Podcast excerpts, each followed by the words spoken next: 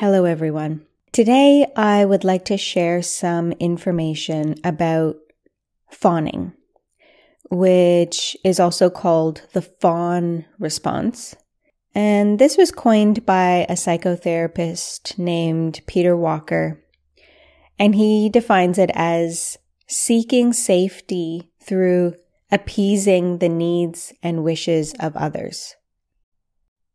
So, of course, you've heard about the fight, flight, or freeze response. But what if the threat is a person that is bigger and stronger than you? So fighting or fleeing aren't going to work. You might try to get closer to them. The way that I kind of picture it is if I can remain cool and calm and friendly, I might be able to disarm the aggressor's adrenaline and fight response so that they might relax a little bit, in which case I would be able to, at some point, strategically be able to flee. And that's, of course, me imagining being threatened by, uh, you know, a big person. But actually, this response is something that gets employed in a much more complex way. And I want to talk today about fawning as a trauma response. So there's so many ways we could speak about fawning and fight or flight responses. But when we consider it as a trauma response, we can understand a trauma response in two ways. There's two ways of using those words. So the first one is that a trauma response is something in the moment. It's a biological mechanism. It's a biological reaction, not a decision that the body employs when there is an overwhelming threat. So it's an extreme expression of our fight, flight, freeze, fawn responses or any other. There are there are many different responses that we have inside of our system to respond to overwhelming threat. And we have a whole extra order of those responses in our developmental years because during our developmental years, there is another overwhelming survival threat that we don't experience as adults. So when we're developing, when we are babies and children and even young teenagers, young adults, this threat gets less as we get older and it's most strong when we are the youngest. But there's this other threat of caregiver neglect. Because we rely so heavily on our caregivers, if we are not connected to a caregiver or there's neglect in any way, that is a life threatening situation for us. And because of that extra threat, overwhelming threat that we face, there are even more trauma responses, even more survival responses that we have in our developmental years. So that that's one way of using the word trauma response. It's something that allows us to respond to overwhelming threat.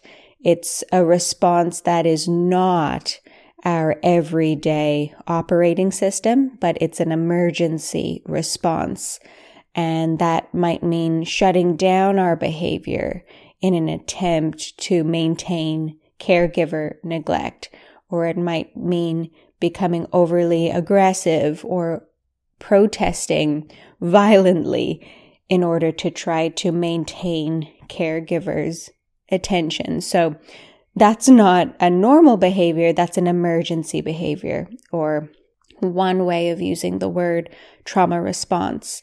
And then the other way that we often use the word trauma response is that is for when these emergency responses for dealing with overwhelming threat become a habit through repetition and turn into a maladaptive behavior. So, for example, fawning is a trauma response when we employ fawning in an emergency situation or when we're in an extreme circumstances of threat. But then fawning is also a trauma response when there's no emergency situation and we're employing that because it's become a habit and it's become a behavior um, that we have adopted.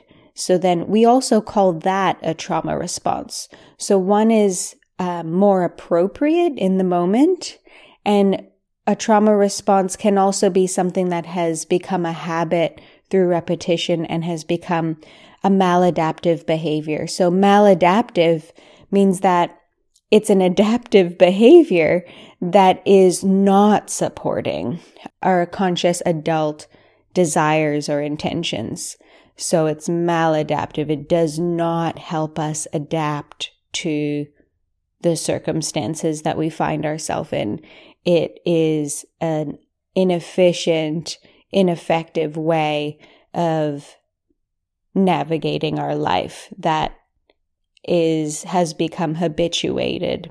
So fawning has been so interesting for me and I'm sure it will be for so many of us because of complex trauma that develops from our developmental years. We all have a quality of fawning to some degree. And when I had a mental health crisis back in 2018, it really took me by surprise as someone who had done all the right things, you know, was a wellness advocate in every way physical, energetic, emotional, and mental, and was really working on all the levels of my person and my being. And I was like, what is it that has completely undermined my life and my health and my well being and my mind and my emotions? What has put me into this crisis mode? And the interesting thing for me was learning about the fawn response and other ways that complex trauma was living inside of my system. And I was really able to always remain calm in the face of relational disturbances. And that's what we're, that's what we're taught to do. And when I engage with new students, this is a lot what I hear from them is that they want to remain calm in heated situations.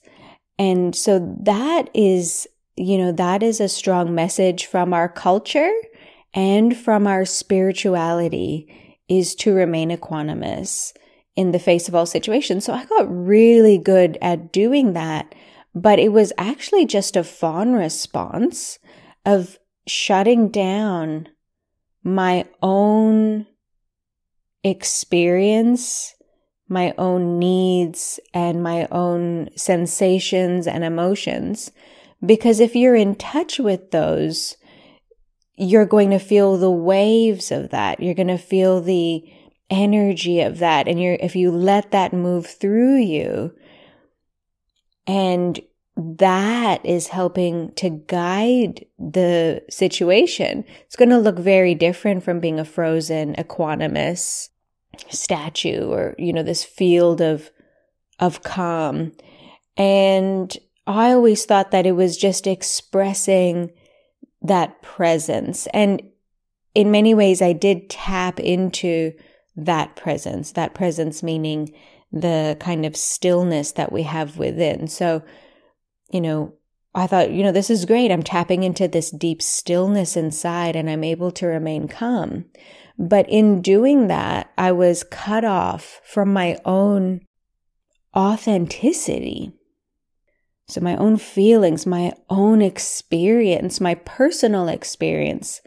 And in situations where there's two people there, if one person is cut off from their authentic experience, it's incredibly disturbing energetically for the other person. And that's what I, that's what I had experienced in a couple of really um, heated situations where someone was having a breakdown um, in front of me in my courses. And I was holding that equanimous space and that was making them crazy. It was just driving them to such trauma and they were just reacting, you know, it was just increasing their trauma reactions, almost as if they were trying to get attention. They're trying to get some authenticity. And all I was meeting them with was that stillness and that presence. And it, you know, it, it really didn't work for the other person. It definitely, you know, I, I was kind of remained equanimous until months later when I had that mental health breakdown that showed me that I was able to remain equanimous, but I wasn't healthy and I wasn't functional and the approach I was taking was not functional. It wasn't supporting others and it wasn't healthy for me. And I just want to share here how grateful I am to be able to record these podcasts and you know put up a poll in our in our Facebook group and to have this beautiful response showing your interest of of what you want to learn and and have me speak about it's such a joy and it's such a gift for me to get to put these episodes together. Creating these podcasts is one of my favorite things to do, and I'm so grateful to you for listening and participating in this. So, what I just shared then, this could be considered fawning. So, what is the difference between fawning and being caring and being nice? that is something that I find to be a really interesting question because it's not about what you say. You know, it's not that you have to be worried about being nice and try to hold back. You know, one of the definitions of fawning is exaggerated flattery or affection. So really trying to get close to people, being really nice in an attempt to feel secure and to earn approval and to try to diffuse conflict. So how do you know the difference between being nice to someone and being authentic? And for me, the difference is very clear. When we are being caring and nice and we're being authentic and not fawning and it's a healthy expression, it's coming from the heart. And by coming from the heart, you know, if you haven't studied or been on retreat with me, coming from the heart means coming from a deep embodied presence. That's what the heart means. It means the center of our being, the deepest centeredness is being expressed. So we're in the present moment and we're connected to these qualities of the heart or our presence and being, which are this kind of sweetness and love and when we're connected to that and that is open and that's flowing and we're present, and then there's an overflowing of that. And that's what gets to be shared to another person. That's the generosity of the heart. That's being caring and nice. That's being authentic. That's what we, that's what feels so good for us and is so healing for us and is so healing for others, so connecting, so grounding and nourishing is when there's this overflowing from the heart. And the other one, fawning, is when it's a compulsion. It's from forces outside of this moment. It's from outside of the embodiment. It's when we shut down, when we, it's, it's happening unconsciously, right? So it's this trauma responses, a habit that's been developed from this complex neglect or complex not getting our needs met for years and years and years and years and building up layers around that um, lack of needs getting met. And then we are compelled to unconsciously we just leave our body and we you know, adopt this very surface behavior of trying to earn approval, trying to diffuse conflict and feel secure through exaggerating our affection and flattery. So it's not coming from a deep internal connection with ourself and with our with what feels good to us. And then there's an overflow. It's actually coming from something very unconscious, a habituated internal fear that we have. Another word for it is sometimes called people pleasing. So to the degree that we're disconnecting from our own emotions, sensations, and needs, and we're, you know, doing our very best. And some of us are very intelligent, so we'll very smoothly and efficiently be able to disconnect from our own emotion, sensations, and needs and people please others and show up looking, um, you know, really playing the part and really looking like we're in service and really looking like we're spiritual and really appearing to be nice and caring. And it's in an attempt to feel secure, to earn approval, and to diffuse conflict, but it never actually, it's very empty. It doesn't actually give us that.